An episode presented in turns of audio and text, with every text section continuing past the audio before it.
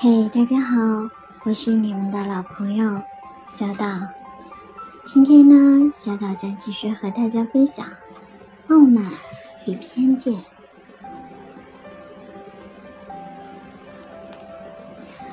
第五十二章。伊丽莎白果然如愿以偿，很快就接到了回信。她一接到信，就跑到那清静的小树林里去。在一张长凳上坐下来，准备读个痛快。因为他看到信写的那么长，便断定舅母没有拒绝他的要求。亲爱的外甥女，刚刚接到你的来信，我便决定以整个上午的时间来给你写回信，因为我估量三言两语不能够把我要跟你讲的话讲个明白。我得承认，你所提出的要求很使我诧异。我没有料想到提出这个要求的竟会是你，请你不要以为我这是生气的话。我不过说，我实在想象不到你居然还要来问。如果你一定要装作听不懂我的话，那只有请你原谅我失礼了。你舅父也跟我同样的诧异，我们都认为达西所以要那么做，完全是为了你的缘故。如果你当今一点也不知道，那也只好让我来跟你说明白了。就在我从浪伯恩回家的那天，有个意想不到的客人来找你舅父，那人原来就是达西先生，他跟你舅父关起门来。密谈了好几个钟头。等我到家的时候，事情已经过去了。我当时倒并没有像你现在这样好奇。他是因为发觉你妹妹和伟汉的下落，特地赶回来，赶过来跟加蒂娜先生说一声。他说他已经看到他们，而且跟他们谈过话，跟伟汉伟汉谈过好几次，跟迪丽亚谈过一次。据我所所看来，我们离开德比郡的第二天，达西就动身赶到城里去找他们了。他说：“事情弄到如此地步，都怪他不好，没有及早揭露伟汉的下流品格，否则就不会有哪一位正派姑娘会把他当作是知心，会爱上他了。他竟然纠责，引咎自责。”因为这次的事情都得怪他当初太傲慢，因为他以前认为伟汉的品格自然而然的会让别人看穿，不必把他的私人行为都一一揭露出来，免得使他自己有失体统。他认为这都是他自己一手造成的罪恶，因此他这次出面调停，设法补救，实在是义不容辞。他自己承认。他是要干预这件事情的动机就是如此。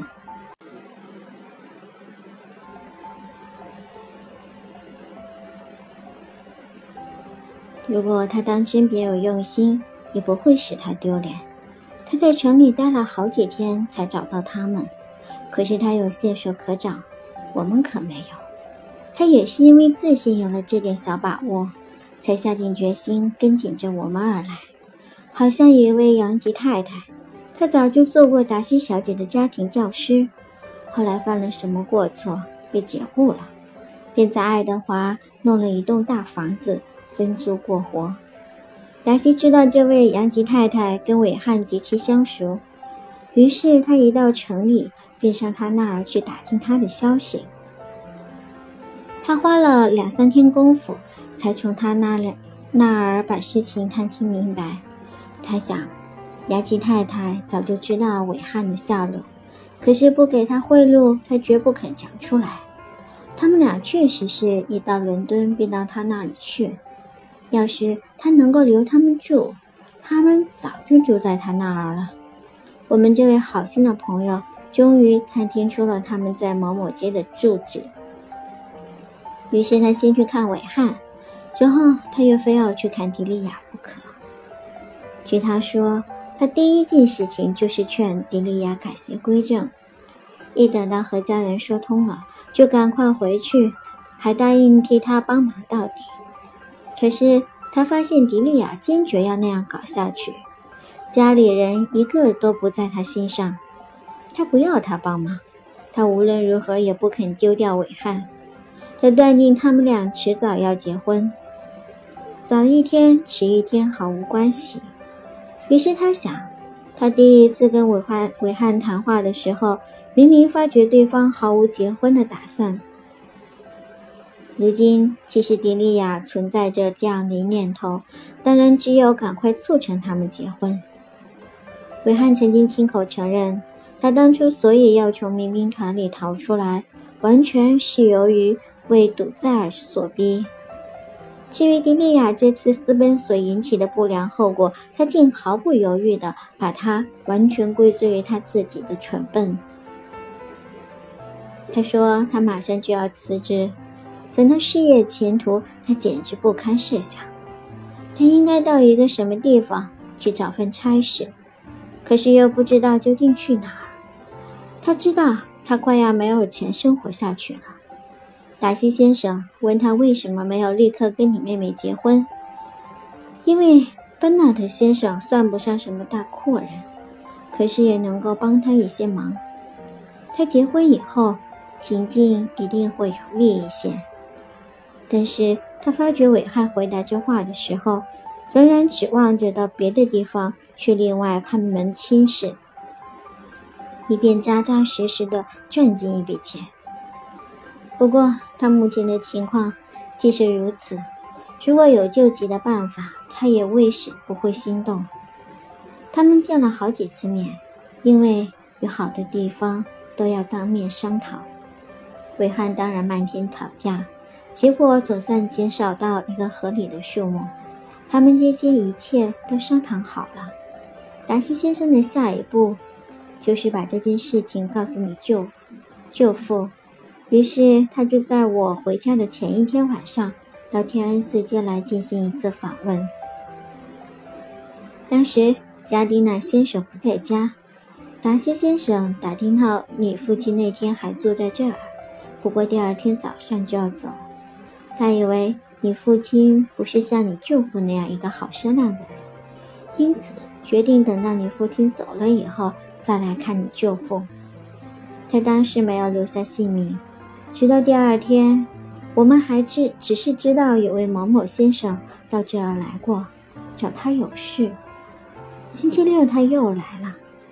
那位，那天你父亲已经走了，你舅父在家，正如我刚才说过的，他们俩便在一起谈了许久。他们星期天又见了面，当时我也看见他的。事情一直到星期一才完全谈妥，一谈妥之后，就派专人送信到朗伯恩来。但是我们这位贵客实在是太固执，人们纷纷指责他的错处。今天说他有这个错处，明天又说他有那个错处，可是这一个才是他真正的错处，样样事情都非得由他亲自来办不可。其实你舅父非常愿意全盘包办，他们为这件事情争执了好久。其实对当事人来说，无论是男方女方都不配享受这样的对待。可是你舅父最后还是不得不依从他，以致非但不能替自己的外甥女稍微尽点力，而且还要无劳居功，这完全和他的心愿相违。我相信你今天早上的来信一定会使他非常高兴，因为这件惊人之美的事，从此可以说个清楚明白，使那应该受到赞美的人受到赞美。不过丽翠，这件事只能让你知道，最多只能说给吉英听。我想你一定会深刻了解到，他对那一对青年男女尽了最大的力。我相信。他替他偿还的债务一定远在一千磅以上，而且除了他自己名下的钱以外，另外又给他一千磅，还给他买了个官职。至于这些钱为什么得由他一个人付，我已经在上面说明了理由。他说这都怪他自己不好，怪他当初考虑欠妥，坚持过分，以致叫人家不明了伟汉的人品，结果使人家上了当，把他当做好人。这番话或许有几分道理，不过我却觉得这种事既不应当责怪他的坚持过分。也不应当怪别人矜持，亲爱的丽翠，你应当明白，他的话虽然说的这样动听，我们要不是鉴于他别有用心，你舅父绝不肯依从他。一切事情都决定了以后，他便回到彭博里去应酬他那些朋友。大家同时说定，等到举行婚礼的那天，他还得再来伦敦。办理一切有关金钱方面的最后手续。现在，我把所有的事情都讲给你听了。这就是你所谓会使你大吃一惊的一篇叙述。我希望至少不会叫你听了不痛快。迪利亚上我们这儿来住，维汉也经常来。他完全还是上次我们在哈福德郡见他时的那副老样子。迪利亚待在我们这儿时，他的种种行为举止的确叫我很不满。我本来不打算告诉你，不过星期三接到吉英的来信，我才知道他回家依然固态复萌。那么，告诉你了也不会使你有不有什么新的难过。我几次三三番一本正经地跟他说。他这件事情做得大错特错，害得一家人都痛苦悲伤。哪知道我的话他听也不要听。有几次我非常生气，但是一记起亲爱的伊丽莎白和吉英，看他们面上，我还是容忍着。达西先生准时来到时，正如迪利亚所告诉你的，他参加了婚礼。他第二天跟我们在一起吃饭，第三天或第四、第星期四又要进城去。亲爱的丽翠，要是我利用这个机会说我多么喜欢他，你会生我的气吗？他对待我们的态度，从任何方面来说，都跟我们在德比郡的时候同样讨人喜欢。他的见识，他的言论。我都很喜欢，他没有任何缺点，只不过稍欠活泼。关于这一点，只要他结婚结得当心一点，娶个好太太，他也许会让他给教好的。我认为他很调皮，因为他几乎没有提过你的名字，但是调皮倒好像成了时下的一种风气。如果我说的太放肆，还得请你原谅。至少不要处罚我太厉害，将来连彭波里也不允许我去啊！我要把那个花园逛遍了，才会心满意足。我只要弄一辆矮矮的双轮小马车，架上一对漂亮的小马就行了。我无法再写下去，孩子们已经嚷着要我，要了半个钟头了。你的舅母，下。M. 加丁娜九月六日写于天恩寺街。伊丽莎白读了这封信，真的是心神荡漾。她的这种心情，叫人家弄不明白，她是高兴多于苦痛，还是苦痛多于高兴。他本来也曾隐隐约约、疑疑惑惑地想到，达西先生可能会成全他妹妹的好事。可是他又不敢往这方面多想，怕他不可能好心到这个地步。另一方面，他又顾虑到，如果他当真这样做了，那又未免情谊太重，报答不了人家，因此又痛苦。如今这些揣测却成了千真万确的事实。想不到他那天就会跟随着他的舅父母赶到城里去。他不惜担当起一切的麻烦和艰苦来探讨这件事情，他不得不向一个他所深恶痛绝、极其鄙视的女人去求情。他不得不委曲求全，同一个他极力要加以回避，而且连名字也不愿意提起的人去见面，常常见面，跟他说理，规劝他，最后还不得不贿赂他。他这般仁至义尽，只不过是为了一个他既无好感又不器重的姑娘。他心里轻轻地说：“他这样做都是为了他。”但是，再想到一些别的方面，他立刻就不敢再存这个希望。他马上感觉到，他本可以从虚荣心出发，认为他确实爱他。可是，他哪能存着那么大的虚荣心？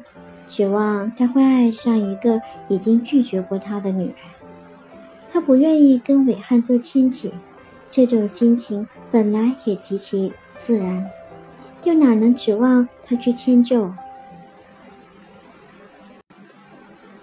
更何况跟伟汉做金做连金，凡是稍有自尊心的人都容忍不了这种亲戚关系，毫无问题。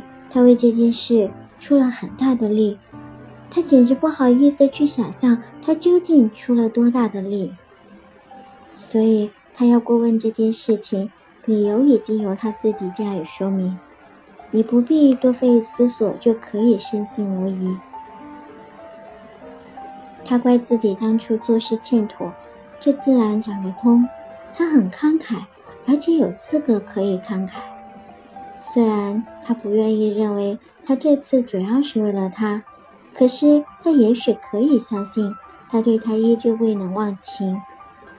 因此，遇到这样一件与他心心境攸关的事情，他还是愿意尽心竭力。一想起这样一个人对他们情意隆重，而他们无法回报，这真是痛苦，说不尽的痛苦。